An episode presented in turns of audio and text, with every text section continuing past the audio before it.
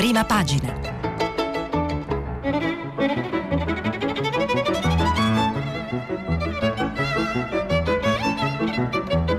Questa settimana i giornali sono letti e commentati da Massimiliano Panarari, editorialista della stampa. Per intervenire telefonate al numero verde 800 050 333. Sms WhatsApp anche vocali al numero 335 56 34 296. Buongiorno alle ascoltatrici e agli ascoltatori di prima pagina di Radio 3 e bentornati. Iniziamo la rassegna stampa di domenica che è una giornata ricchissima perché è caratterizzata dall'uscita dei supplementi culturali, quindi nuovamente la scelta come già venerdì è piuttosto problematica. Cercheremo di isolare alcuni spunti e alcuni appunti per cercare di ricostruire naturalmente la giornata e il ricchissimo dibattito, nonostante oggi sia la domenica primo agosto. Cominciamo dal Corriere della Sera. Landini apre al Green Pass, così apre la prima pagina del Corriere. Il leader della CGL siamo perché i lavoratori si vaccinino, ma tocca al governo decidere per legge. Giorni determinanti per restare in zona bianca, Locatelli decisivi comportamenti. Di Federico Fubini, il leader della CGL Maurizio Landini apre al Green Pass. Siamo perché i lavoratori si vaccinino, ma deve decidere il governo. Sulla prima pagina del Corriere, per la politica, l'editoriale di Ferruccio De Bortoli, che si occupa del semestre bianco in cui sta entrando la Presidenza della Repubblica di Sergio Mattarella. Scenario per unità e riforme, scrive Ferruccio De Bortoli, già direttore del Corriere della Sera. C'è poi un'intervista a Locatelli, il coordinatore del CTS, del Comitato Tecnico Scientifico di Margherita De Bac, che dice la terza dose senza dubbio incrementa la memoria immunologica, dice Locatelli. Potrebbe essere utile per i soggetti più vulnerabili, penso soprattutto agli ultra settantenni. Sempre il Corriere propone un'intervista al ministro delle infrastrutture Enrico Giovannini Piano trasporti, orari più flessibili nelle aziende di Andrea Ducci. A proposito di un tema di cui si è parlato nel corso di questa settimana di prima pagina, 600 milioni di euro per il rientro in classe, più fondi ai trasporti, dice il ministro Giovannini, così comuni, province e regioni avranno risorse consistenti, ma le aziende puntino su orari flessibili. Corre i 100 metri in 9,94 e vede la finale. Ieri quattro medaglie. Jacobs, l'italiano più veloce di tutti i tempi per Tokyo 2020. Marcello Jacobs, un lampo, i suoi esordi alle Olimpiadi. Ha vinto la batteria numero 3 dei 100 metri correndo in 9 secondi 94 centesimi, che è il nuovo record italiano. Quindi un'altra grande prestazione degli atleti italiani alle Olimpiadi di Tokyo 2020 che naturalmente vengono recuperate quest'anno e gli azzurri continuano a tenere altissimo il vessillo del nostro paese nello sport. Sempre dalla prima pagina del Corriere un eh, sondaggio su eh, scala europea, su scala continentale, gli europei votano i leader, prima la Merkel, poi Draghi di Irene Soave. Il consueto padiglione Italia, molto icastico e molto puntuale come sempre di Aldo Grasso, quel non solo che gli unisce in politica. Quest'oggi Aldo Grasso si occupa del duetto tra Pierluigi Bersani e Andrea Scanzi durante l'ultima festa di Articolo 1 che eh, tante, diciamo, tanto ha fatto discutere per l'attacco del direttore del Fatto Marco Travaglio al Presidente del Consiglio Mario Draghi. E in questo caso a proposito di un altro dibattito Aldo Grasso segnala come questo duetto tra eh, un importante protagonista della politica italiana come Pierluigi Bersani della politica della sinistra italiana e il giornalista Andrea Scanzi, firma di punta del fatto, rappresenti la eh, dimostrazione, la ratifica in qualche modo di una sorta di fusione tra un certo elettorato di sinistra e le visioni del fatto. E il trade union è, dice Aldo Grasso, precisamente questo duetto. Dopo cercherò di leggervi alcune righe.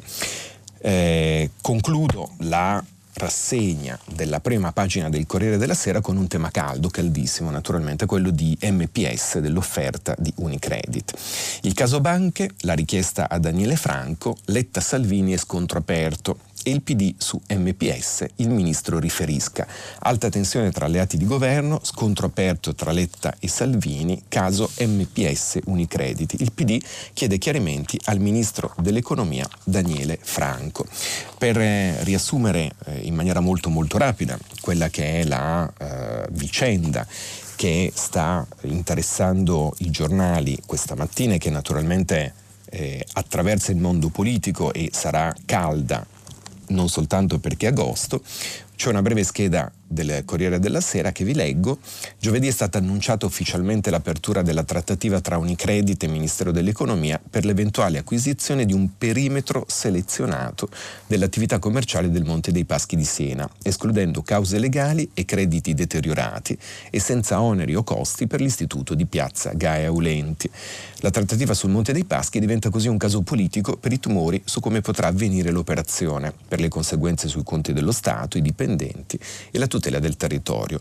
Niente blitz, dice la Lega, il PD e l'EU chiedono una discussione in Parlamento, il ministro della pubblica amministrazione Brunetta, di Forza Italia, vuole che se ne parli in Consiglio dei Ministri. La partita finanziaria sul Monte dei Paschi si innesta nella campagna elettorale per le elezioni supplettive a Siena, dove è candidato il leader del Partito Democratico Enrico Letta per il seggio lasciato libero alla Camera dall'ex ministro dell'economia Piercarlo Paduan, ora presidente di Unicredit, come noto, e quindi candidato acquirente dell'Istituto senese. Quindi due partite che si intrecciano, quella sull'eventuale spezzatino dell'istituto, ma anche quella sulle evidenti ripercussioni politiche che ne derivano e sull'intreccio con, la, eh, con il voto per il seggio per sostituire Piercarlo Paduan. Passiamo alla prima pagina di Repubblica che apre e titola sull'operazione Unicredit Anch'essa MPS scuote il governo. Scintille nella maggioranza per la cessione della banca. Il PD, il ministro dell'economia in Parlamento, Forza Italia e Lega all'attacco, Brunetta se ne parla in Consiglio dei Ministri. Il MEF impegno a tutelare l'occupazione. Insulti tra Salvini e Letta e i Dem disertano la festa al papete. Come risposta la eh, delegazione nel caso specifico in particolare Alessia Morani che doveva partecipare a un dibattito sulla, sull'immigrazione alla festa della Lega darà forfè come risposta politica all'impennarsi delle tensioni e si vede per l'appunto che siamo entrati nel semestre bianco. Sul tema di MPS Unicredit, sulla prima pagina di Repubblica, Roberto Petrini si occupa della retroscena, ovvero dei paletti di Franco sulla trattativa, nel senso che il Tesoro va avanti rispetto a, questa, a questo negoziato, ma fissa dei paletti innanzitutto tutelare città e lavoro, dice il ministro dell'economia Daniele Franco. Sulla prima pagina di Repubblica segnaliamo l'intervista a Davide Ermini, il vicepresidente del Consiglio Superiore della Magistratura. Ermini, bene la riforma, ma ora servono le risorse. Condivido i principi contenuti nella riforma Cartabia, però non sarà sufficiente la sola legge, occorrerà tutta una serie di investimenti sulle persone e sulle strutture, così il vicepresidente del CSM Ermini nell'intervista Repubblica. La riforma della giustizia arriva in aula alla Camera già oggi.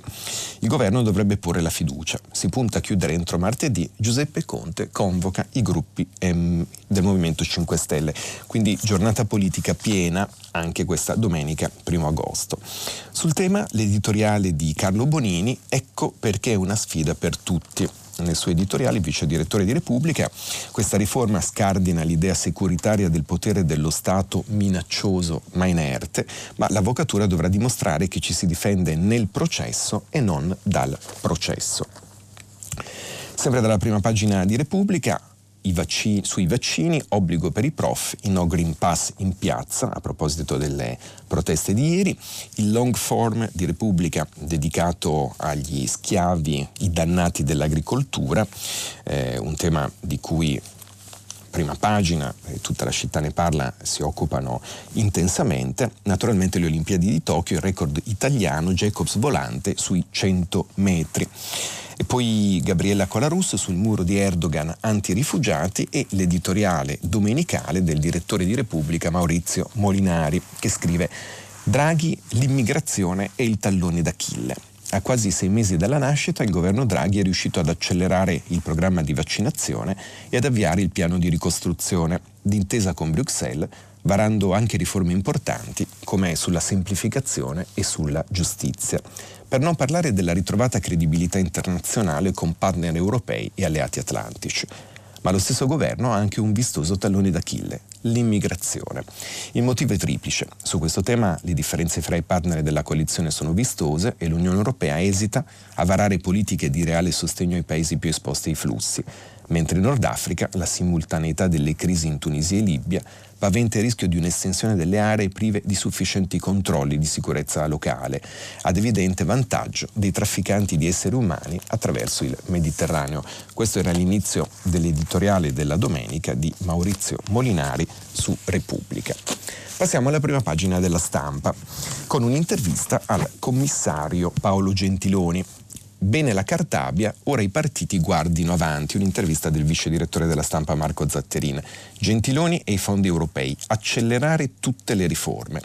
Nuovo processo civile, incentivi fiscali per i riti alternativi, addio prima udienza lampo.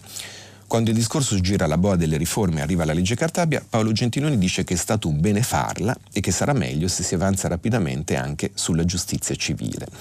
Non pare allarmato dallo scontro politico che ne ha segnato la nascita. Ora il suo messaggio è per favore andiamo avanti. Così il commissario europeo per gli affari economici invita ad attuare la missione nazionale che attende l'Italia, ovvero quella di spendere bene i fondi europei per rendere il paese più forte e dinamico. Prima pagina della stampa, il sondaggio di Alessandra Ghisleri ed Euromedia Research, fiducia guida Draghi, Meloni supera Salvini. Un'intervista ad Agostino Miozzo, in DAD solo gli studenti non vaccinati. Eh, continua il dibattito sul Green Pass avviato dalla stampa nei giorni scorsi, proprio durante questa settimana, con un articolo di Salvatore Settis che dice in questo caos sì al Green Pass. Le previsioni del tempo non sono una scienza esatta, perciò anche se non siamo sicuri che pioverà, uscendo prendiamo l'ombrello. Non è scienza né sfiducia nella scienza, ma buon senso. Non implica nessuna scelta ideologica, solo il sano e per nulla eroico timore di prendersi un raffreddore. È un paragone che vale anche per il Green Pass, dice Salvatore Settis. La stampa su Tokyo 2020 con articoli di Giulia Zonca e Stefano Mancini, Jacobs Il sogno dell'uomo che vola e il disco di Daisy La rivincita finale sulla torinese Osa Akue che fu vittima di un'aggressione. E eh, in prima pagina il richiamo anche a Specchio, il settimanale che esce in allegato alla stampa oggi. Poi un articolo su Del Vecchio, Signori della Finanza, Del Vecchio è un obiettivo da 100 miliardi di Francesco Spini e un eh, editoriale di Viola Ardone sul latino, di cui vi leggerò alcune righe più tardi nel corso della seconda parte di questa prima parte della rassegna. Concludo la prima pagina della stampa di quest'oggi con le righe iniziali dell'editoriale del direttore Massimo Giannini sul tema della giustizia e della riforma Cartabia.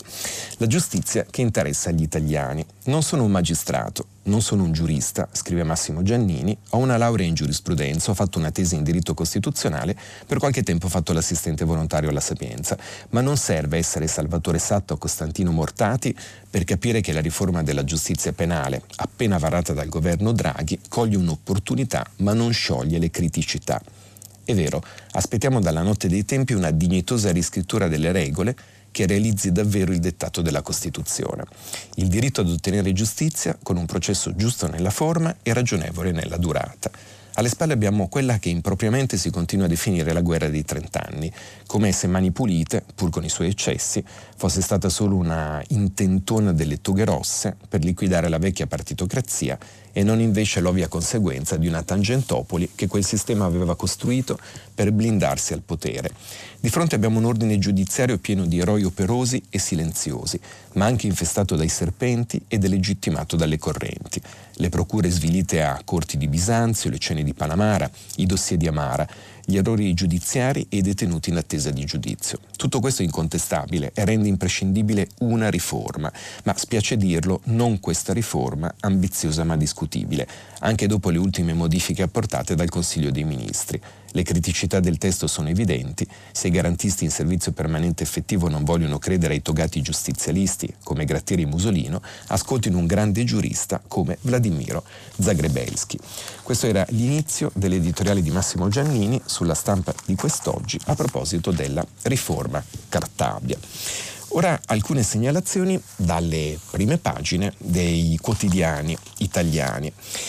Su Libero una, un articolo di Luca Rossi dedicato ai selfie, grande mania della contemporaneità potremmo dire, una sorta di magnifica ossessione. Si fa presto a dire selfie, così la foto diventa opera d'arte o fumetto. Dopo quelle per invecchiare o ringiovanire, ora spopolano le app per trasformare la propria immagine in un quadro o in un cartoon. Una tecnologia alla portata di tutti che avrebbe entusiasmato Andy Warhol. Così Luca Rossi su Libero. Sulla prima pagina del Sole 24 ore segnalo l'intervista a Renato Brunetta, ministro della pubblica amministrazione, la nuova PA apre le porte ai giovani, caccia decine di migliaia di professionalità forti con percorsi di crescita reali. A settembre, dipendenti in presenza servono per seguire la grande ripresa. Il tema dei concorsi della pubblica amministrazione naturalmente è un tema sensibile, importante, ancor più rilevante in questa fase pandemica e in un paese in cui il lavoro è un'emergenza assoluta. Sempre dalla prima pagina del Sole 24 ore segnalo l'editoriale di Sergio Fabbrini, Regimi fiscali e visioni dell'Unione Europea, a proposito del eh, dibattito sul ventilato ritorno del patto di stabilità e crescita, che è il fulcro del sistema fiscale dell'Eurozona, attualmente sospeso a causa della pandemia. Sempre dal Sole 24 ore segnalo il, nella pagina dei viaggi, in questo caso, Cent'anni con Stambecchi, Camosci e Lupi, il Gran Paradiso è in festa. È la festa del primo parco nazionale, da riserva di caccia personale del re Vittorio Emanuele II ad area protetta in meta di alpinisti e camminatori che cercano una montagna autentica, abitata da migliaia di animali e solo 400 residenti in 70.000 ettari. E dal momento che è il primo di agosto segnalo anche dalle pagine del Sole 24 Ore il viaggio geologico con il Bernina Express, il celeberrimo treno panoramico che attraversa eh, le valli i paesaggi della Svizzera e che eh, finisce in Italia nel suo capolinea. Prima pagina della verità. L'editoriale di Maurizio Belpietro sul tema del Monte Paschi di Siena, tassa elettorale la campagna PD a Siena ci costa 20 miliardi di Maurizio Belpietro sulla verità. Sempre dalla verità, lo sguardo selvatico, calma, la differenza tra uomo e donna ci salverà di Claudio Risè e gli editoriali di Ermanno Bencivenga, che inizia la collaborazione con il quotidiano diretto da Maurizio Belpietro in questo numero, c'è una scienza che disturba il potere e viene censurata. E Marcello Veneziani sulla, sul documento Cacciari a gambe, di cui abbiamo discusso e che sta giustamente facendo dibattere eh, all'interno l'opinione pubblica e il mondo della cultura, vivere non basta, ma il filosofo piace soltanto se sta nel gregge, dice Marcello Veneziani sulla prima pagina della Verità. Prima pagina del Tempo, Dopo la giustizia Super Mario ha un'altra grana, lite sul pass per treni e aerei. Il governo vuole far usare i trasporti, anche le navi, solo a chi ha la certificazione vaccinale, ma la maggioranza si spacca, la Lega protesta e chiede di rinviare ulteriori restrizioni. L'editoriale di Francesco Storace, dopo gli insulti in commissione, oggi a Montecitorio sarà Vaffadei tra i grillini e il tempo di Osho in versione domenicale che presenta l'immagine di Giuseppe Conte del portavoce Rocco Casalino, con eh, quest'ultimo che dice all'ex Presidente del Consiglio allentate la cravatta così sembra che hai dovuto faticare. Prima pagina del manifesto che ricorda il 2 agosto 1980 la strage di, eh, della stazione di Bologna, con eh, una serie di articoli e l'editoriale di Tommaso Di Francesco Bologna, strage di Stato. E ancora l'apertura del manifesto è con un titolo a tutta pagina, In nome del popolo inquinato, la riforma sulla giustizia approda alla Camera, la ministra Cartabia e i partiti rispettati i patti, ma le associazioni ecologiste chiedono di votare gli emendamenti sui delitti ambientali che il testo del governo non ritiene gravi, decine di processi a rischio prescrizione. E sul tema due editoriali, quello di Rossella Muroni, Ambiente in Parlamento non voteremo il colpo di spugna e di Edoardo Zanchini di Legambiente, eventi estremi Cingolani eviti il bagno di sangue che potrebbe diventare la transizione ecologica non giustamente indirizzata. Queste sono le voci ambientaliste a riguardo e sul tema della transizione ecologica abbiamo discusso nel corso di queste eh, di questa settimana grazie alle vostre telefonate e agli articoli dei giornali. Prima pagina dell'Osservatore Romano con il suo sguardo internazionale, con il suo sguardo globale, Afghanistan senza pace, attaccati gli uffici dell'ONU a Herat. Il ritiro dell'Afghanistan comincia a mostrare i segni dell'avanzata, eh, di un'avanzata che in realtà non, non si è mai fermata davvero, ma che ha ripreso una virulenza drammatica dei Taliban e di, dei signori della guerra a loro legati. Sempre sulla prima pagina dell'Osservatore Romano, chiuso il G20 a Roma, altro tema di cui ci siamo occupati, la cultura come forma di investimento. Non una dichiarazione semplicemente simbolica, ma un documento in 32 punti che sono stati studiati e condivisi per mesi dai singoli paesi. Così si è chiuso ieri il summit dei ministri della cultura del G20 a Roma. Un appuntamento internazionale per ribadire l'importanza della cultura intesa come investimento non solo sociale ma anche economico. La cultura è un'opportunità di crescita, in particolare per i giovani più vulnerabili, ha spiegato il ministro della cultura italiano Dario Franceschini. Clima e formazione sono le parole chiave del documento conclusivo. I ministri hanno sottolineato l'importanza della lotta contro il riscaldamento globale, sono state inoltre auspicate azioni forti contro il terrorismo e il traffico illegale delle opere d'arte, ma anche in favore della solidarietà, della tolleranza, della transizione digitale e della formazione. Altro punto cruciale, si è deciso di far diventare i G20 della cultura un appuntamento fisso, scrive l'osservatore romano. Prima pagina del Messaggero, l'editoriale di Romano Prodi, Popoli in fuga, la partita che l'Europa sta perdendo in Tunisia. E sempre a proposito delle discussioni di questa settimana con gli ascoltatori e le ascoltatrici, l'intervento di Luigi Tivelli, la necessità di riformare le politiche attive sul lavoro, che è un'autentica priorità rispetto alla quale si è lasciato correre troppo tempo, purtroppo. Prima pagina del giornale. Francesco Maria del Vigo, meglio decisioni vere, l'eccesso di compromesso a proposito della riforma Cartabia e più in generale dice del Vigo sull'azione di, del governo di larghe intese. Sempre dal giornale, dalla prima pagina, segnaliamo un eh, lungo articolo di Luigi Mascheroni dedicato a Fedez in tempi di talent show e populismo, con due tweet i Ferragnez sono diventati Filippo Turati e la Kulishov. Imprenditore come Berlusconi, influencer come Zan, capopopolo come Salvini. Fedez sarà premier.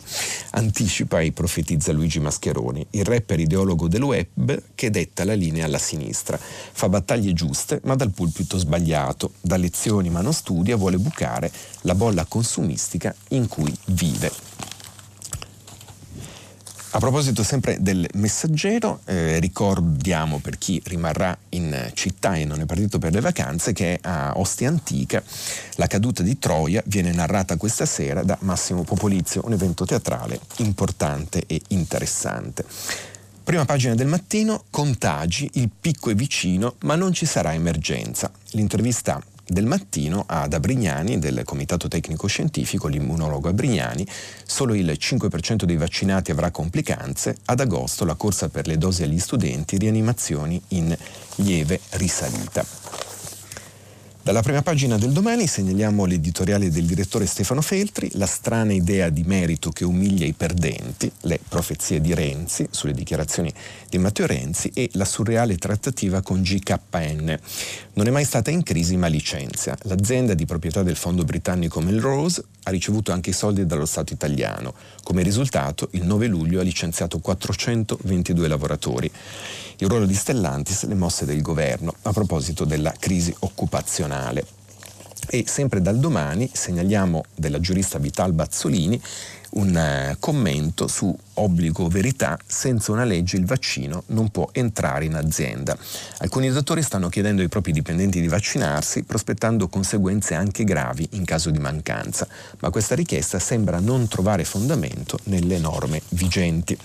E ancora dal domani segnaliamo un'analisi dell'economista Francesco Saraceno, opportunità o costo, il grande dilemma intorno alla transizione ecologica eh, compatibilmente i tempi, almeno alcune righe cercheremo di leggerle. E infine la prima pagina del Fatto Quotidiano.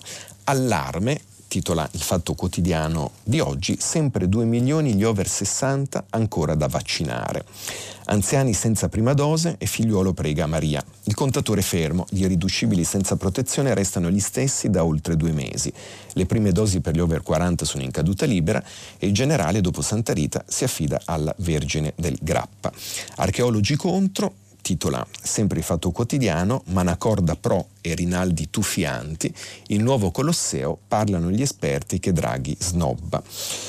E ancora il, coi fondi del fatto in relazione all'apertura annunciata ieri della Fondazione del Fatto, l'auditorium di Amatrice che vuol vivere, a cui sono indirizzate alcune delle risorse che la Fondazione del Fatto ha raccolto. Segnaliamo dal Fatto Quotidiano l'editoriale di Furio Colombo, I Novax e il fascismo che vuole comandare. Scrive Furio Colombo sul Fatto Quotidiano. Ricordo un periodo in cui ero alla fine del mio mandato parlamentare, dunque 13 anni fa. Ero periodicamente stupito da uno spettacolo che non sapevo interpretare se non coi riti magici di De Martino. Nel mezzo di una discussione, scrive Furio Colombo, i deputati di Lega e Forza Italia, Fratelli d'Italia non era ancora in prima fila, si alzavano in piedi e per un quarto d'ora gridavano libertà, libertà non c'era alcuno spunto nella seduta che spingesse a quella invocazione rituale, né eventi accaduti in aula o fuori che potessero fornire una motivazione. Semplicemente qualcuno aveva persuaso i colleghi della destra che fosse importante gridare la parola libertà in quel momento e abbastanza lungo, come se fosse accaduto qualcosa di grave e di non tollerabile. E pensate che eravamo ancora in una fase prevaccinale e molto prima delle imposizioni del potente governo Draghi. È vero che una idea astuta, continua Furio Colombo sul Fatto Quotidiano, che è un'idea astuta indurre i gruppi più liberticidi del mondo a gridare libertà pur di creare confusione e contraddizione laddove il fascismo ne beneficerebbe. È anche vero che la trovata più è insensata e più funziona. Chi ha visto gli affollamenti anti-vaccino gridare libertà in Piazza del Popolo a Roma nei giorni scorsi non può non aver riflettuto sulla grande utilità delle parole insensate da affidare a persone insensate in momenti in cui l'evento politico diventa un baccanale. Guardi Piazza del Popolo e pensi al grande studioso di maghi, streghe e magie che è stato Ernesto De Martino. Naturalmente nessuno qui, neppure Borghio Salvini, sanno che uno studioso come De Martini è esistito e ha visto prima che la follia collettiva può coinvolgere un gruppo anche vasto di persone.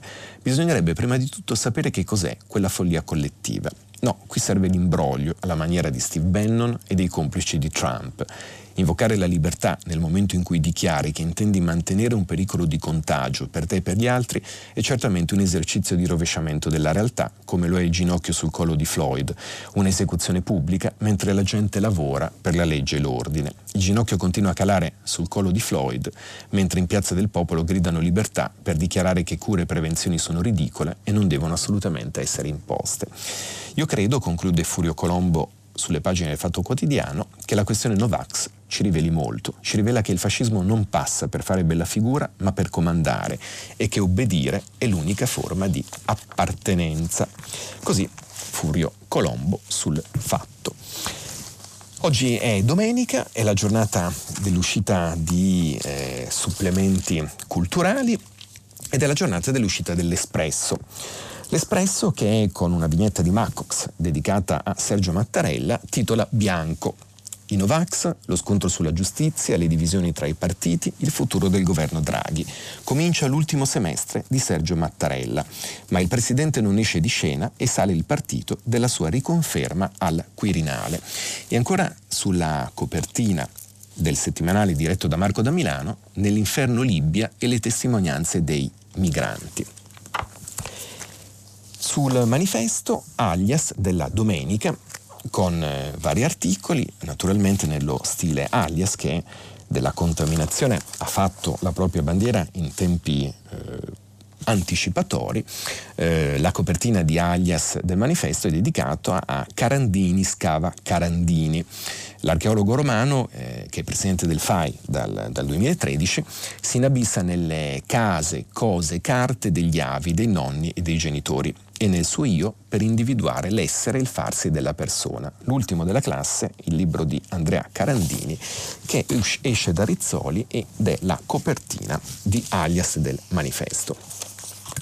Naturalmente la domenica il sole è accompagnato dal proprio domenicale culturale, come sempre ricco, che dedica la propria copertina alla bella Cornovaglia vista dal corvo in volo. L'Europa raccontata viaggia nel fascinoso lembo di Gran Bretagna immaginando di volteggiare sulle ali della fantasia. Ecco la reggia di Re Artù, ecco la tavola rotonda e laggiù si vede l'antro del mago, di, del mago Merlino. Marta Morazzoni nella, per la copertina del Domenicale del Sole 24 Ore.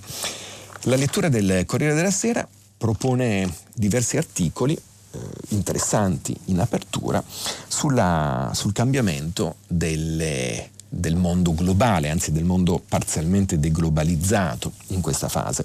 Maglio Graziano, il colonialismo è finito, gli USA e la Cina puntano al dominio industriale del mondo e i loro prestiti intrappolano i debitori. È il nuovo imperialismo in versione economica, in questo caso. E Massimo Gaggi sempre sulla lettura del Corriere della Sera, il colonialismo sotto altre vesti è ricominciato. Le grandi imprese tecnologiche setacciano mercati e non solo nel cosiddetto Sud. La globalizzazione produce forme inedite di espansione geopolitica ed economica, spesso legate alla rivoluzione digitale, ma anche alimentate da forti investimenti nelle infrastrutture fisiche. Da una parte le maggiori potenze acquistano una crescente influenza nelle aree in via di sviluppo. Dall'altra aziende come Google, Facebook, Amazon attirano un numero enorme di utenti attraverso strategie commerciali giudicate scorrette e ingannevoli. È una corsa impetuosa che è fonte di gravi tensioni e che rappresenta il nuovo imperialismo, dice la lettura del Corriere della Sera. Amazon è entrata in India nel 2013 seguendo traiettorie non troppo diverse da quelle della compagnia inglese nel 1612 la Compagnia delle Indie Orientali, naturalmente Facebook, ha fatto lo stesso. E infine, tra i supplementi settimanali della domenica, Specchio, il supplemento della stampa, sulle ferie d'agosto, Sandro Bonvissuto e Paolo Griseri, quando le scuole chiudevano e le città si svuotavano, le vacanze erano lunghe per tutti.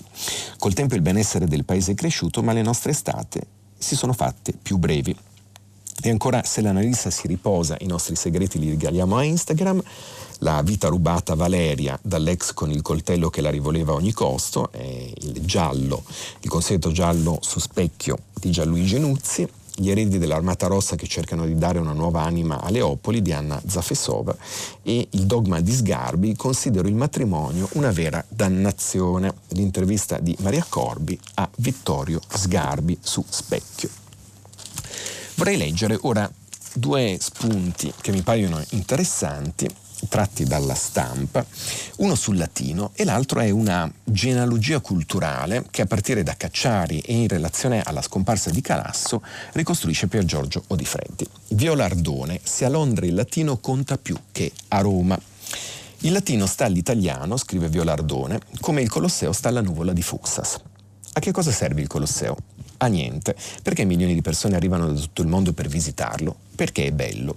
Parte più o meno così. Da un po' di anni la mia prima lezione di latino nelle classi del primo anno di scientifico. I ragazzi mi guardano scettici, qualcuno sorride, occhieggiano tra loro. Poi il più coraggioso la più import- o la più impertinente alzano la mano. Prof dicono il Colosseo non si visita solo perché è bello, ma anche perché è un esempio di architettura del mondo antico che è resistito fino ad oggi. A questo punto prendo l'assist al volo e faccio gol. Anche il latino è un esempio di architettura del mondo antico che è resistito fino ad oggi. L'architettura del linguaggio. Approfitto del silenzio, abbozzo alla lavagna una mappa estremamente stilizzata del Mediterraneo e parto con un po' di storia della lingua latina. Spazio e tempo. Spiego per quanti secoli dove si è parlato latino nel mondo e per quale motivo alcune parole si assomigliano in alcune delle altre lingue contemporanee. Concludo illustrando alcune etimologie che sui ragazzi fanno sempre colpo e sciorinando un po' di termini latini che tutti usiamo quotidianamente, anche in versione inglese. Audio, video, media, in questo caso media in inglese, gratis super. Alla fine della lezione non è che sono convinti, ma sicuramente sono meno diffidenti mi daranno almeno una possibilità. È quello che il governo britannico ha stabilito di offrire a molti studenti delle scuole pubbliche dagli 11 ai 16 anni, una possibilità. Il ministro dell'istruzione Gavin Williamson ha infatti stanziato un fondo di 4 milioni di sterline per finanziare un progetto pilota di 4 anni che permetterà a 40 scuole inglesi di offrire lo studio del latino ai suoi iscritti. In questo modo, ha spiegato Williamson, l'apprendimento di questa disciplina non resterà appannaggio dell'elite che frequentano le scuole private, ma verrà esteso anche alla scuola pubblica. Come dire che per molti più studenti britannici sarà possibile visitare il Colosseo e sperimentare di persona che è bello e che è utile. Utile a che cosa? mi chiederebbero il solito alunno coraggioso o la solita alunna acuta. Prendo al volo la domanda come un poker servito e cerco di orientare la discussione sui benefici del latino. La logica prima di tutto, perché tradurre dal latino è un gioco d'incastro, un puzzle di segni e significati che può essere ricomposto solo in un modo, quello esatto. Il lessico poi, perché conoscere molti termini latini è come fare stretching con il proprio vocabolario. La sintassi anche e la capacità di esporre un concetto in modo chiaro, ordinato e con il minimo numero di parole. E infine la lentezza, l'arte pigra del cesellatore che attraverso piccoli tocchi e progressive approssimazioni giunge infine alla scoperta del senso. La noia, perché no, oggi merce rarissima eppure catalizzatrice di invenzioni e soluzioni inesplorate. Così Viola Sardone sulla eh, offerta a 40 scuole britanniche da parte del ministro dell'istruzione, 40 scuole pubbliche, della possibilità inedita di studiare latino. Ora passiamo al corsivo del giorno sul Corriere della Sera del linguista e figura molto conosciuta dalle ascoltatrici e dagli ascoltatori di Radio 3 Giuseppe Antonelli. Eh, nelle pagine dei commenti del Corriere della Sera segnalo anche, prima di leggere Antonelli, Giuseppe De Rita, la ripresa e i rischi hanno retto bene le filiere produttive che fanno export, i servizi e l'economia sommersa, il PNRR garantisce i fondi, l'incognita è però la capacità di spesa delle amministrazioni, capacità progettuale ma povertà attuativa, dice Giuseppe De Rita sul Corriere della Sera, da cui vi leggo il corsivo di Giuseppe Antonelli. Lo slogan oggi è la rivincita del Super Bo. C'è chi dice Bo, scrive Antonelli, a partire da un neologismo creativo come Bovax, l'interiezione Bo potrebbe avviarsi a diventare una sorta di prefisso simbolo della nostra epoca, dell'incertezza, dello spaesamento, dell'istintiva diffidenza, dell'aggressiva passività di una minoranza silenziosa che nel frattempo si è fatta sospettosa e sta passando dalla voce non sa non risponde a non sa ma non si fida. Già Pierpaolo Pasolini, rovesciando il celebre verso dantesco, aveva chiamato l'Italia il bel paese dove il no suona e in effetti negli ultimi vent'anni quel no ha preso a risuonare forte nella politica nostrana, da Enologo No Global a Enotavi in No Expo fino a No Tax Day. C'era chi, come Francesco Rutelli, in un'intervista del 2004, sentiva il dovere di dire no al noismo, che nel frattempo si stava incarnando nel cosiddetto popolo dei no. Ora è il momento di quello che Giovanotti aveva profeticamente definito nel titolo di un suo libro il grande Bo, Scacciare il grande Bo, trasformandolo in un grande sì o in un grande no, non si può. Da Pasolini Pierpaolo a Cherubini Lorenzo. Dopo il fragore superbo del Vaffa, il rombo del Bo che trasforma il limbo in nuovo verbo, il dominio superbo. E allora non ci sarebbe da stupirsi se tra poco salissero alla ribalta dopo i Bo Green Pass, i Bo Euro e i Bo Recovery Fund e persino gli estremistici Bobo, versione aggiornata dei rivoluzionari Bobo, i bourgeois bohemiens, i borghesi bohemiens degli anni 60. Un bel bacino di voti che i movimenti, che i movimenti populisti in crisi di identità non si lascerebbero certo sfuggire, trovando in quel grande Bo una perfetta sintesi delle loro contraddizioni. Tutto insomma sembra pronto per un bel Bo Day e forse anche per un nuovo partito dal nome internazionale. Lo slogan è già lì che aspetta. Bo Vaccini? Bo Parti di Giuseppe Antonelli sul Corriere della Sera. Concludiamo con Pier Giorgio Di Freddi. È un articolo che rintraccia le genealogie e riannoda i fili di alcune dei temi di cui ci siamo occupati dal punto di vista culturale ma anche politico nel corso di queste giornate. Cacciari Calasso e gli antiscienza di Pier Giorgio Odifreddi. Negli scorsi giorni la cronaca ha accomunato due intellettuali di rilievo del nostro paese, il filosofo Massimo Cacciari e lo scrittore Roberto Calasso, il primo per un suo improvvido intervento sul supposto totalitarismo delle misure anti-Covid e il secondo per la sua inaspettata morte, in coincidenza con la pubblicazione dei suoi due ultimi libri di memoria. Benché casuale nei fatti, il collegamento tra Cacciari e Calasso è in realtà causale dal punto di vista culturale, e non solo perché il secondo è l'editore di una dozzina di libri del primo. Ad esempio, le vite di Cacciari e della casa editrice di Calasso affondano entrambe le loro origini nel pensiero di Nietzsche.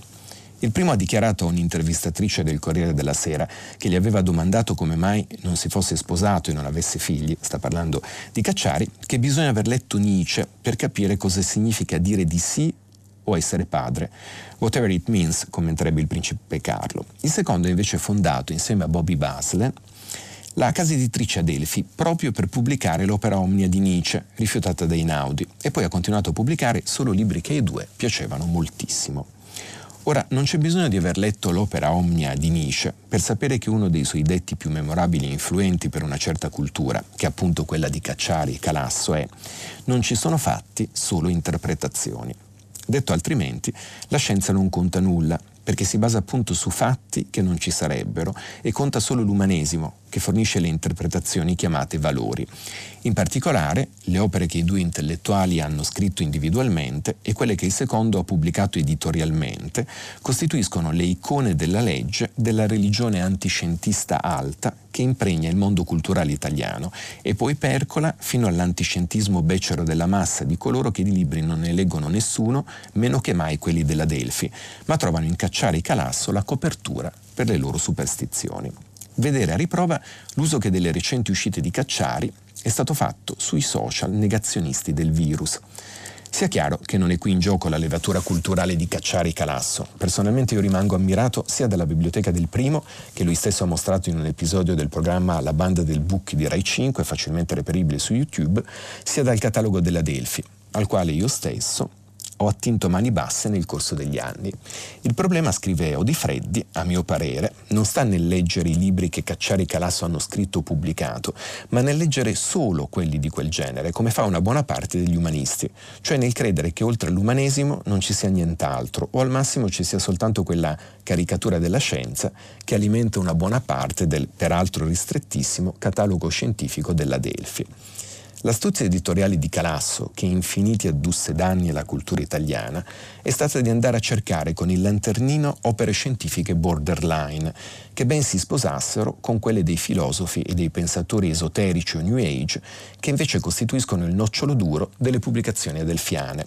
E così mettendo fianco a fianco ciarlatani come René Guénon o Elimir Zola, a scienziati in libera uscita come il Pauli di Psiche e Natura, il Capra del Tao della fisica, i Barrow e Tipler del principio antropico o lo Zelini della matematica degli dei, la Delphi è riuscita a far passare l'immagine di una scienza con fondamenti metafisici traballanti e orientaleggianti, in perfetta sintonia con il pensiero indiano frequentato e praticato da Calasso stesso. Nella citata intervista televisiva Cacciari diceva di aver letto 50 volte L'uomo senza qualità di Musil. Ecco, se per un ingegnere l'Austria di un secolo fa era una cacagna, per le iniziali di Kaiser e König di Francesco Giuseppe, per uno scienziato anche l'Italia di oggi è una cacagna, per le iniziali di Cacciari e Calasso.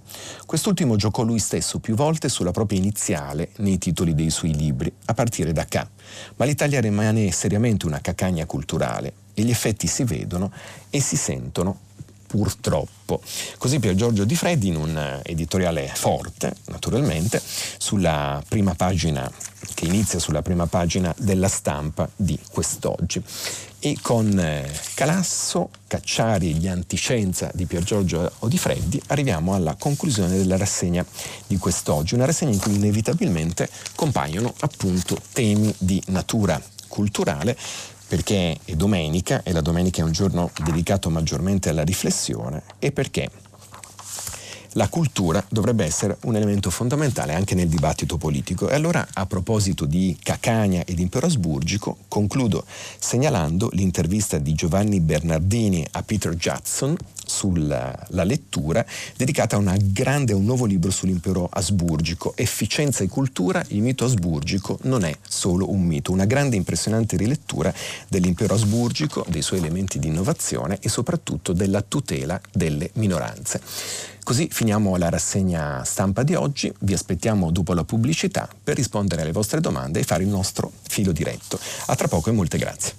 Massimiliano Panarari, editorialista della stampa, ha terminato la lettura dei giornali di oggi. Per intervenire chiamate il numero verde 800 050 333. Sms e WhatsApp anche vocali al numero 335 5634 296. Si apre adesso il filo diretto di prima pagina. Per intervenire e porre domande a Massimiliano Panarari, editorialista della stampa, chiamate il numero verde 800 050 333. Sms WhatsApp anche vocali al numero 335 56 34 296. La trasmissione si può ascoltare, riascoltare e scaricare in podcast sul sito di Radio 3 e sull'applicazione Rai Play Radio. Bentornate e bentornati, iniziamo ora il nostro filo diretto di in questa domenica primo agosto. Cominciamo con la prima telefonata. Pronto? Ah, buongiorno. Buongiorno. Mi chiamo Livia Olivelli e telefono da Vezzo, vicino a Stresa. Ecco, io volevo intervenire a proposito della cosiddetta riforma Cartabia e dei reati ambientali. Intanto premetto che chiamare riforma eh, eh, un insieme di provvedimenti che definiscono per legge la durata dei processi ma non intervengono sulle cause che allungano i processi, già, già mi sembra, come dire, assai eh, brutto.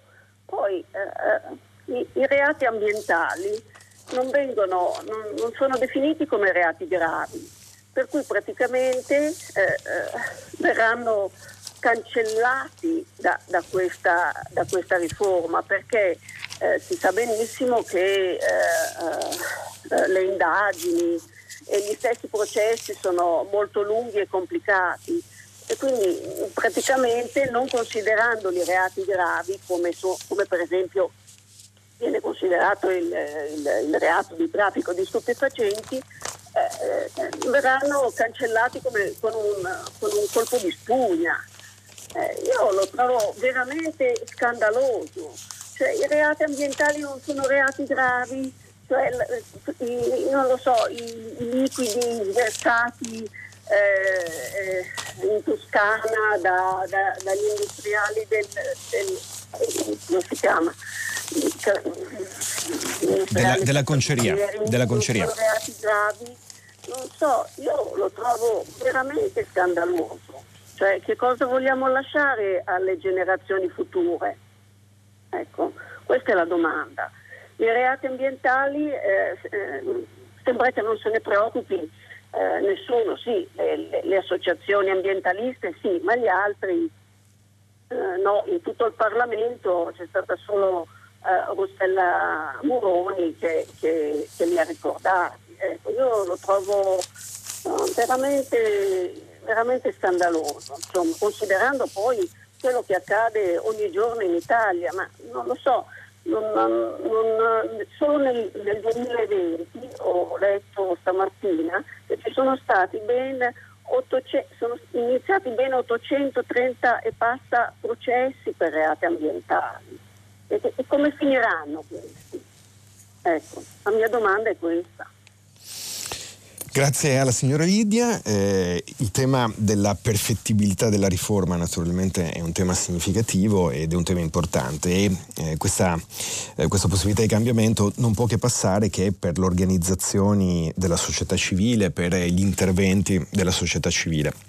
Ricordavo il lavoro di Rossella Muroni che questa mattina, come citavo, ha eh, scritto un articolo per il manifesto Disastri ambientali in Parlamento non voteremo il colpo di spugna per riprendere l'espressione della signora Lidia. Eh, Rossella Muroni, eh, già esponente di Leu, oggi eh, tra le fondatrici di Facciamo Eco, eh, un, eh, in questo caso un raggruppamento parlamentare ma un, un partito diciamo che si colloca saldamente sul fronte ecologista, eh, racconta la, la, sua battaglia e il tema degli ecoreati è un tema assolutamente importante, un tema autentico. La scarsa attenzione per l'ambiente è una, un elemento di lunga durata, di lungo periodo del nostro paese, come, come gli ascoltatori e le ascoltatrici sanno, e naturalmente il punto è che nel pendolo tra le ragioni dell'ambiente e le ragioni dell'economia accade che vi sia un, uno spostamento eh, in una direzione non opportuna in questo caso rispetto al, alle questioni economiche, soprattutto quando c'è crisi e la crisi economica continua a soffocare questo nostro paese o quando non c'è un'adeguata cultura della prevenzione. Prevenzione, cultura della prevenzione è un tema che è, è una espressione che abbiamo usato a proposito dei roghi, altra questione ambientale eh, drammatica di queste ore, i roghi in Sardegna, i roghi in Sicilia e occorrerebbe per l'appunto che questo, questa cultura della prevenzione diventasse un, un, eh, una bandiera anche delle istituzioni, oltre che di un pezzo di società civile mobilitata, proprio per cercare di contrastare anche la facile e criminogena, in questo caso via alla risoluzione di alcuni problemi di tipo industriale con eh, atti che vanno a configurare degli ecoreati, anche se naturalmente non c'è bisogno di, di, specificarlo, non si può fare nessuna criminalizzazione generica, ma la responsabilità penale ovviamente è personale, altrimenti finiamo in una forma di anticapitalismo che a mio giudizio è perniciosa. Riprendiamo con il filo diretto. Pronto? Pronto? Buongiorno. Buongiorno, mi sente? La sento perfettamente, la sentiamo perfettamente. Benissimo, mi chiamo Mariella da Bologna e vorrei rispondere all'articolo di Furio Colombo sul fatto. Io ero alla manifestazione di Bologna di ieri e anche a quella del sabato precedente. Fascisti non ne ho visti. Io ho 80 anni, sono sempre stata di sinistra, ho fatto il 68, le ho viste le manifestazioni dei fascisti, ragazzi, è tutta un'altra cosa. Bisogna averle vissute le cose. Ieri ho trovato toni pacati, invito al rispetto e al dialogo. Poi, per esempio, dice Furio Colombo che chi va in piazza si oppone alle cure e alla prevenzione.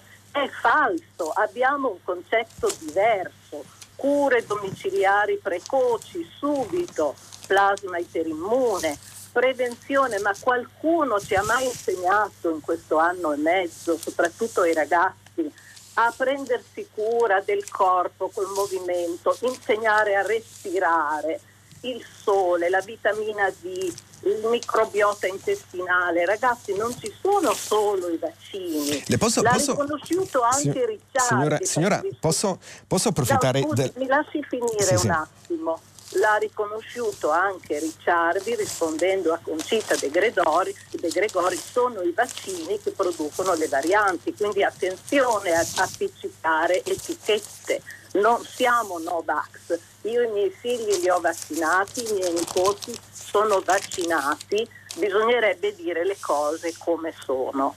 Eh, non volevo interromperla, volevo approfittare della sua presenza per chiedere questo. Eh, la, eh, il rifiuto, in questo caso appunto dei vaccini, da cosa è motivato?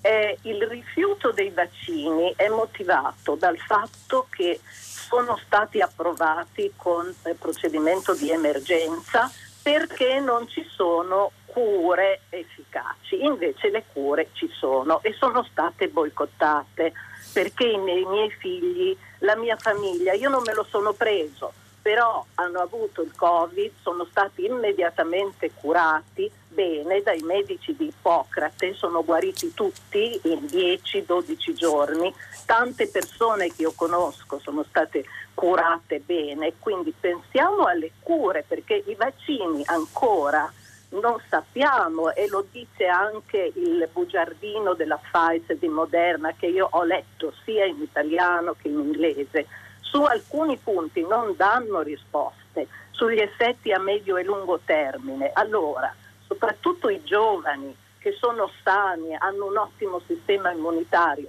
puntiamo sul sistema immunitario, cercando di insegnare come rafforzare il sistema immunitario piuttosto che sottoporli a qualcosa di cui non si sanno bene gli effetti. Eh, e... Non so, poi ci sarebbero altre cose, ma non voglio per- sì. perdere troppo tempo. No, no, no, le, le chiedo un'ultimissima cosa, poi, poi la liberiamo. Eh, lei ha detto boicottate, ma boicottate da chi? Ma eh, lo sappiamo, c'è stata una, diciamo, un, una, del, Consiglio, del Senato, c'è stato un pronunciamento del Senato che invitava i medici a sostituire le linee guida di tachipirina e vigile attesa con queste cure precoci e il ministro della salute ha fatto ricorso al Consiglio di Stato e ha fatto annullare questa ehm, raccomandazione del Senato, per cui i medici di base sono tornati alle linee guida che eh, portano molte persone all'ospedale, cioè noi con le cure precoci avremmo potuto veramente alleggerire gli ospedali perché abbiamo delle cifre importanti, basta andarsi a, a documentare su eh, terapie, mh, terapie domiciliari precoci in ogni regione, Ippocrate, ci sono delle cifre importanti di cure precoci e di tassi di guarigione altissimi e bassissimi tassi di ospedalizzazione. Quindi bisogna documentarsi e non appiccicare delle etichette senza sapere tutti gli aspetti della questione. Voi giornalisti, secondo me, dovreste veramente fare giornalismo d'inchiesta, andare anche a interrogare, come lei sta facendo con me, la ringrazio, a interrogare chi eh, porta delle alternative, non è che siamo contro i vaccini. Allora, molte grazie alla signora Mariella. Eh, diciamo, anche dire voi giornalisti è, è, è appiccicare diciamo, un'etichetta molto generale. Io peraltro faccio il professore universitario ed editorialista e diciamo, mi onoro di scrivere su un giornale, ma eh, diciamo, il mio mestiere prevalente è un altro e molti giornalisti fanno anche lavori di inchiesta. Eh, io ringrazio la signora Mariella perché ha eh, fornito un'esposizione molto, molto, chiara, molto precisa. Eh, sono posizioni che, che, non condivido, è indubbio però il fatto che all'interno, del, all'interno, delle manifestazioni, delle proteste dei giorni scorsi, all'interno di questo arcipelago che viene eh, definito con eh, l'etichetta Novax, ci sono posizioni tra loro differenti, ci sono eh, capacità argomentative, ci sono eh, visioni come quelle che la signora ha illustrato in maniera molto, diciamo, molto pacata, molto, eh, molto distesa e argomentata, ci sono dubbi, ci sono perplessità, ci sono paure, ci sono però anche naturalmente, non è il caso ovviamente della signora Mariella che eh, si lamentava dell'articolo di Furio Colombo, ma ci sono anche quelli che Furio Colombo chiama i fascisti, nel senso che eh, diciamo, le immagini di Draghi dipinto come Hitler, le minacce agli chef, agli operatori economici che chiedono il Green Pass, eh, ci sono anche infiltrazioni esterne che vengono eh, letteralmente da movimenti neofascisti che vanno da Casa Pound a Forza Nuova. Allora proprio per questo sarebbe eh, bene e opportuno che chi dirige, chi guida, eh, queste, chi organizza soprattutto queste manifestazioni fosse attento, ma nell'interesse proprio delle, delle sue delle argomentazioni che porta, fosse attento a distinguere, a tenere, lontani, a tenere lontane persone che rendono poi l'immagine della manifestazione problematica. Per quanto riguarda il, l'episodio che la signora Mariella ricordava della raccomandazione del Senato, eh, il Ministro della Salute naturalmente agisce di concerto con il Comitato Tecnico Scientifico che a sua volta costituisce un'espressione del mondo scientifico, del mondo medico, del mondo accademico e quindi la eh, vaccinazione è appunto l'indicazione prevalente proveniente da tutto il mondo scientifico, ovviamente non solo italiano ma internazionale ed è l'indicazione in realtà della stragrandissima maggioranza dei medici che stanno esercitando il loro mestiere e che quindi parlano in questo caso appunto sulla scorta di quelle che sono le ragioni della medicina e della scienza. Proseguiamo con le telefonate. Pronto? Sì, buongiorno, mi chiamo Marco, chiamo da Gubbio, chiamo da Gubbio, la più bella città medievale, me lo lasci dire. Eh, Campani- mia, campanilismo che apprezziamo. eh beh, ma guardi, in una città che è un gioiello, certo, questo... certo. è una città meravigliosa. Sarò, sarò, rapidissimo, sarò rapidissimo sulla questione dell'abbassamento dei diritti del lavoratore, sul fatto che oggi si viene tranquillamente licenziati con un'email eh, sullo sfruttamento che c'è stato alla grafica veneta che è emerso la settimana scorsa. Io mi chiedo ad un livello molto più alto, eh, mi chiedo e le chiedo, ma com'è possibile che oggi le banche dicano a giovani laureati io um, ti posso assumere due giorni a settimana, vale a dire otto giorni al mese. Per il resto tu ti prendi la partita IVA e lavori con noi. Ma com'è possibile? Ma com'è possibile? Naturalmente ad un livello molto molto molto più alto eh, che, non, che, non, lo sfruttamento a, a, livelli bassi dove ci sono cooperative che nascono oggi e fra sei mesi muoiono sfruttando i, i lavoratori. Le chiedo questo. Grazie.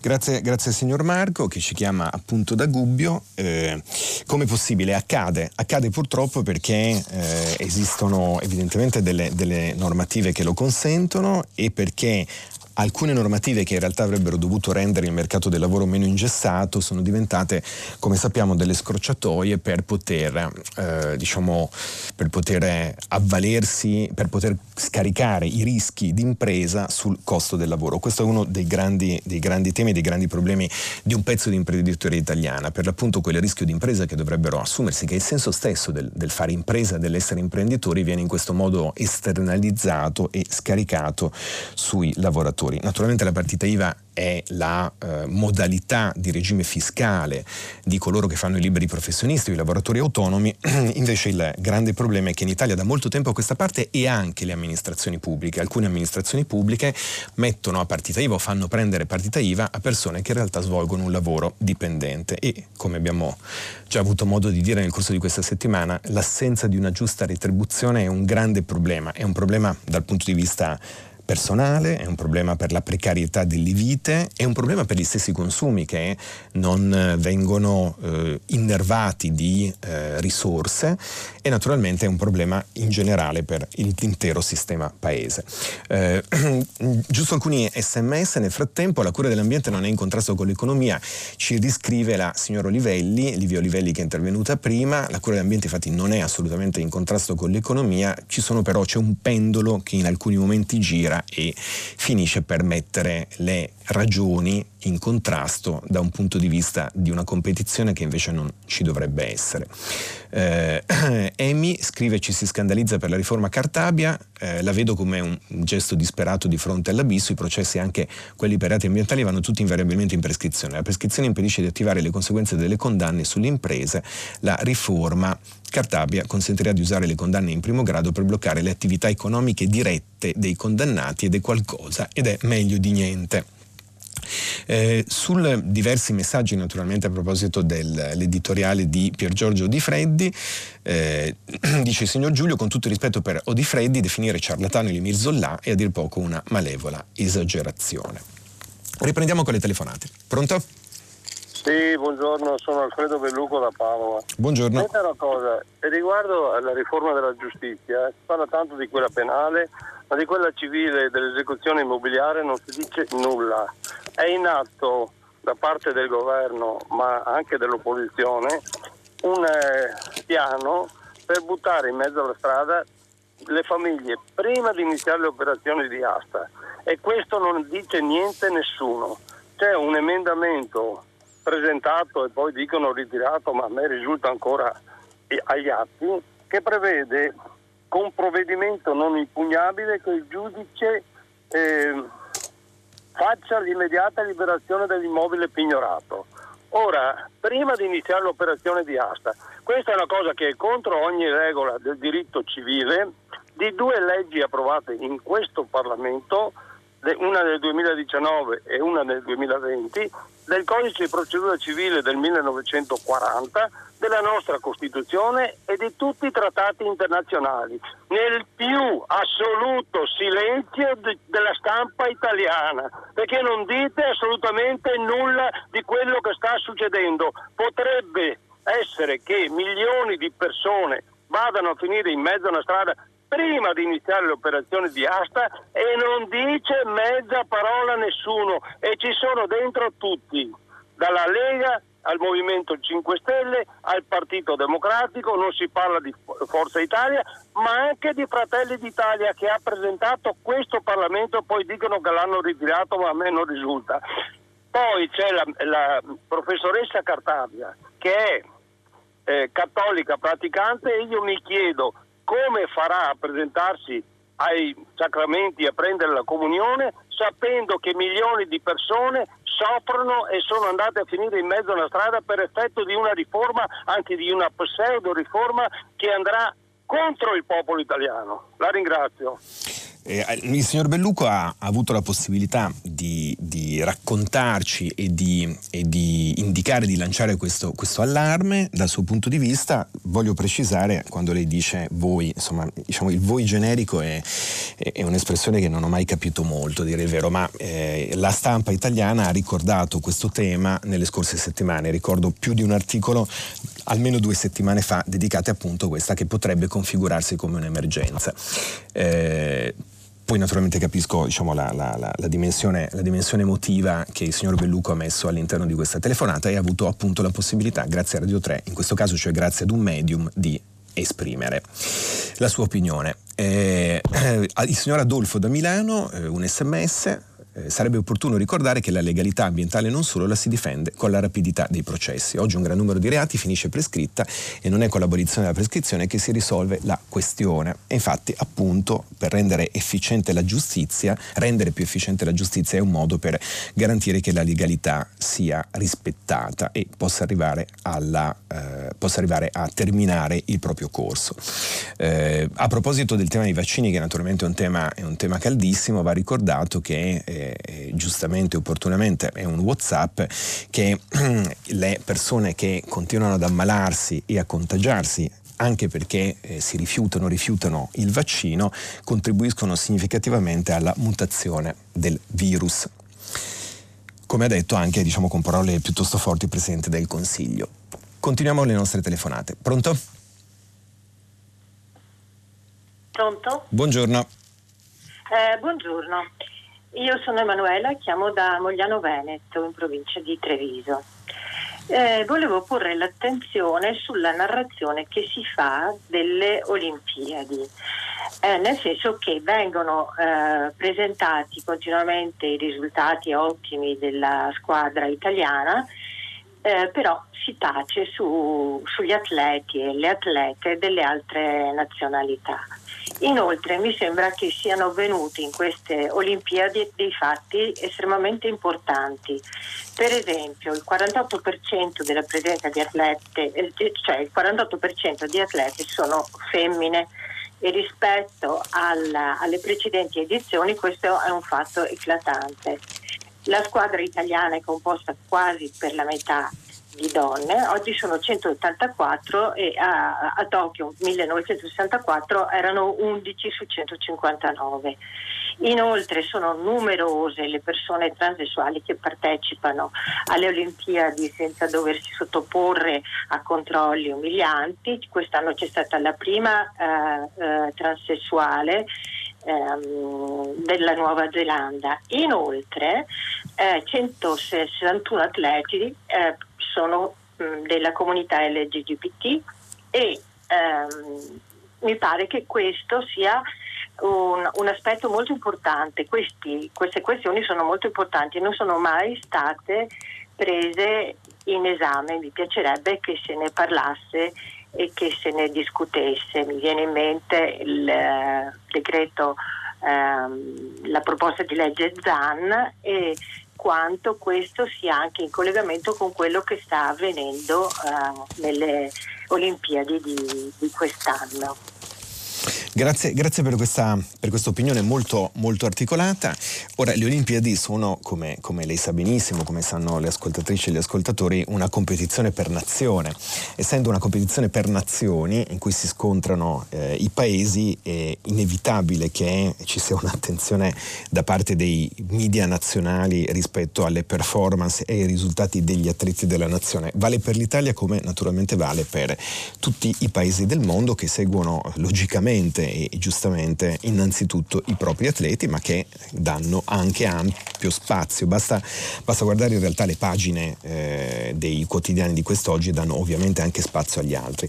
Eh, ha sollevato il tema eh, della partecipazione degli, eh, degli atleti eh, delle delegazioni di atleti, eh, la partecipazione all'interno delle delegazioni degli atleti LGBTQ. Questo è un altro tema interessante in realtà di cui si è, si è molto occupata la stampa e di cui sono, sono molto occupati i media nel corso delle settimane passate, come ricordava giustamente lei anche in relazione alla discussione sul DDL ZAN e peraltro un tema eh, molto, eh, molto interessante e possiamo dire scottante al tempo stesso con degli aspetti problematici perché va ricordato che proprio a proposito delle Olimpiadi, eh, soprattutto alcune atlete di alcuni paesi non considerabili come paesi retrivi, come paesi oscurantisti, come paesi eh, contrari ai diritti umani, hanno posto il tema della eh, fairness e delle pari opportunità diciamo, diciamo, nelle competizioni dal punto di vista fisico rispetto alla presenza di atleti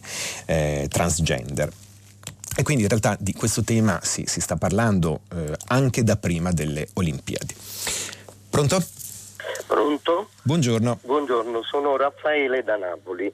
Senta, io chiamo per riferire del processo um, um, della, fatto a Reggio Calabria, il processo Gota, dove in effetti uh, sono state uh, fatte delle uh, condanne a esponenti eh, della Ndrangheta, diciamo, che eh, secondo l'articolo, ottimo articolo della, eh, su Repubblica di Alessio Candido Candito, fa riferimento a eh, questi, eh, queste condanne che riguardano tutto il mondo eh, diciamo globale calabrese perché ci sono politici, eh, burocrati, ehm, avvocati e in particolare ci sono condanne 25 anni per un deputato Romeo, eh, 17 anni eh, per un avvocato, 13 eh, anni per un sottosegretario e eh, via di seguito fino a condanne che scendono poi a due anni.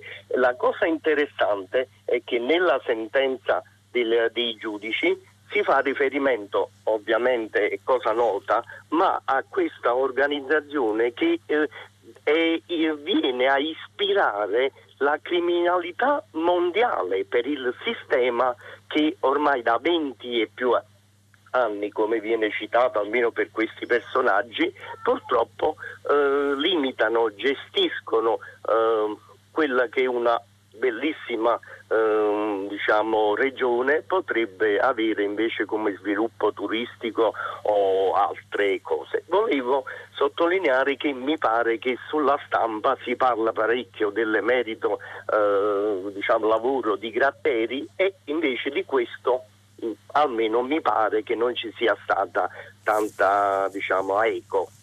Vorrei un commento da lei. Mi permetto solo un'ultima cosa, mi, mi scusi, non voglio impegnare tempo. Circa lo sbocco che non c'è di alcune lauree, io volevo sottolineare il fatto che alcuni corsi di laurea purtroppo vengono fatti solo per soddisfare delle diciamo, brame eh, dei cosiddetti baroni universitari e quindi la consistenza di questi corsi non è tale da poi fare sbocco agli eh, impieghi lavorativi. Grazie, grazie. Grazie, eh, lei solleva tanti temi, parto dalla coda. Eh, quello che lei sta dicendo è quello che diceva in coda a proposito della, eh, chiamiamolo del mismatch tra le esigenze del mondo del lavoro e, la, eh, e alcuni corsi di laurea, è un tema eh, collegato a dinamiche interne all'università, è un tema che eh, diciamo, è stato presente, che è presente ancora, ma che è stato presente soprattutto, devo dire, nel passato, dopo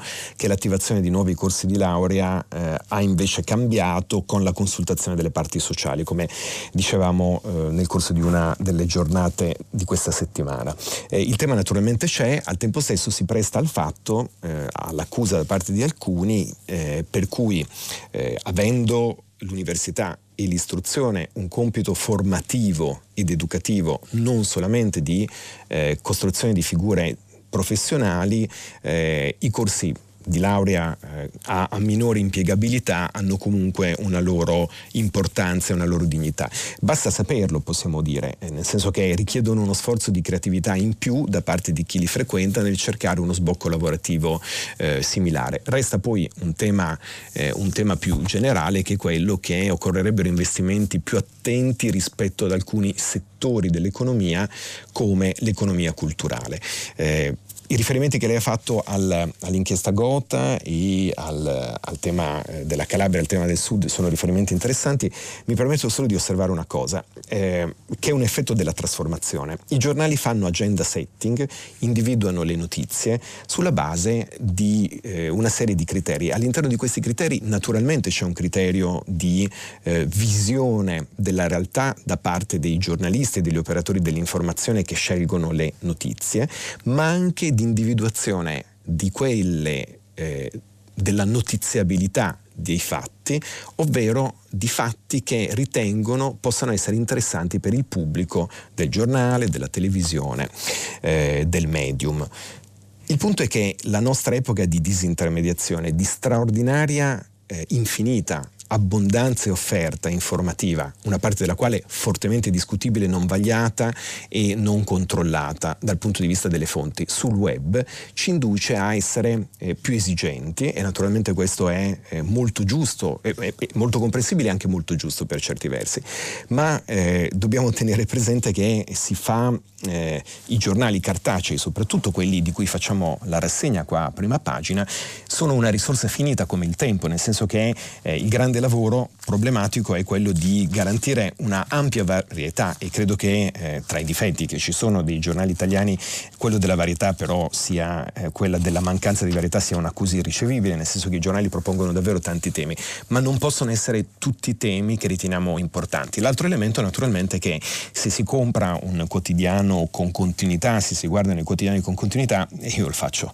anche per mestiere, eh, vi garantisco che c'è la possibilità di trovare nell'arco del tempo molti dei temi, anche quelli che non sono i temi di giornata, naturalmente, quelli che non fanno l'agenda di giornata, da cui i giornali che sono quotidiani in questo caso, sono naturalmente fortemente caratterizzati.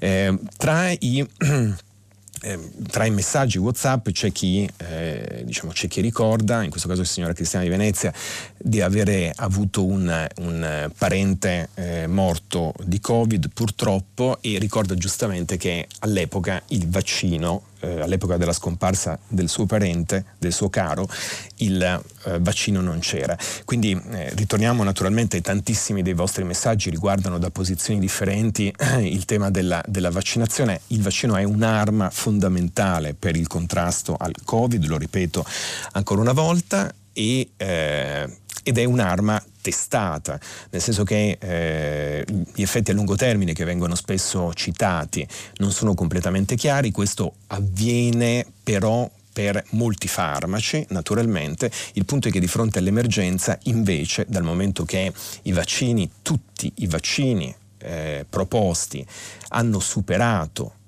le, i test e hanno ottenuto la certificazione dell'EMA, siamo in presenza di vaccini che si devono e si possono fare.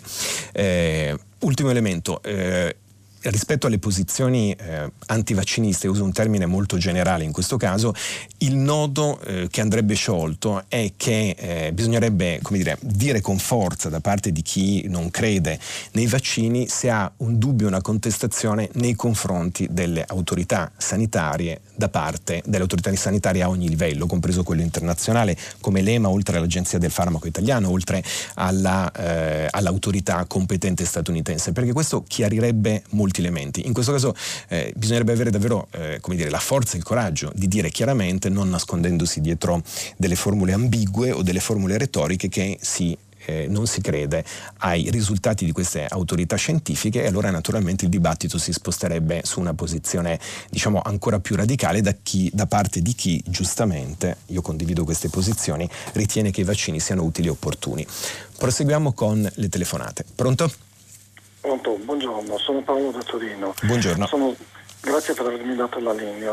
Sono stato stimolato a, telefonare per, dopo l'intervento di quella signora mi sembra ottantenne che ha, parla, ha, partecipato alla manifestazione e in maniera molto pacata, molto tranquilla ha espresso, ha espresso le, regioni, le, ragioni dei Novax eh, dicendo che una vita sana, la vitamina D contribuiscono comunque a, preventi- a prevenire, si guarisce tranquillamente. No, la signora fa una piccola confusione. La vita sana è un, un momento preventivo antecedente alla contrazione del Covid. Certo. Il vaccino serve a prevenire la, di prendere il Covid.